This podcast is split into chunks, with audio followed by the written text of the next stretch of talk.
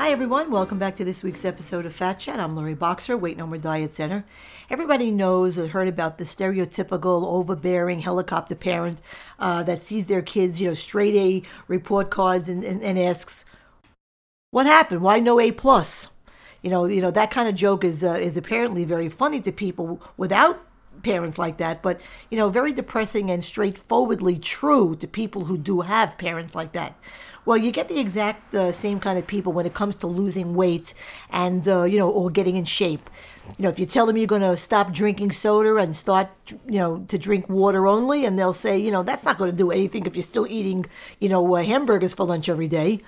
If you tell them that you're going to start, you know, start slow, you're going to start taking a half hour walk at lunch every day uh, and they'll you know snort back at you and say you know you do know that the amount of calories you'll burn in one walk won't even uh, you know be enough to make up for the, for one banana right I mean, only in the movies do people switch lifestyles overnight, you know, suddenly cutting fat from their diet, uh, exercising five times a week, uh, swapping pasta for, you know, quinoa and steak for tofu.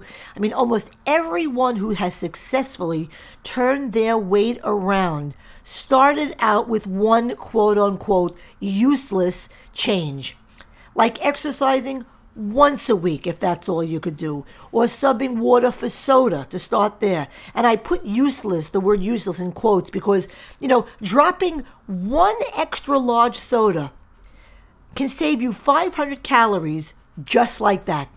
So it's not so useless when you think about it that way losing weight after being, you know, very overweight or obese for a long time, you know, seems like an overwhelming, impossible task, you know, like climbing Mount Everest or in some cases, even just climbing a flight of stairs. Going from the way you are to being a healthy weight can sometimes you know, seem like a ridiculous fantasy. You know, that's why when you succeed with changing one tiny habit, it can change your whole perspective. So it's not, you know, this monstrous, solid, you know, big, tall mountain that you have to overcome. It's just really, you know, a pile of stones when you think about it. And you just, you know, you easily just, you picked up one and you moved it. Know, it's not about heaving the whole thing aside, you know, with some supernatural effort. It's just about moving one stone at a time. And the first one wasn't so bad, right? So you're stoked to grab a couple more. That's why when a friend says, well, you know, what good is that one stone going to do you? You may get the urge to really, you know, uh, clock them one. And, you know, maybe you should because it'll burn uh, at least five calories and that, my uh, my friends, is my fat chat for the week. Uh, please visit loriboxer.com to read my blogs and listen to some other podcasts, get some info about programs and fees. Um, I, I, provide answers there to frequently asked questions.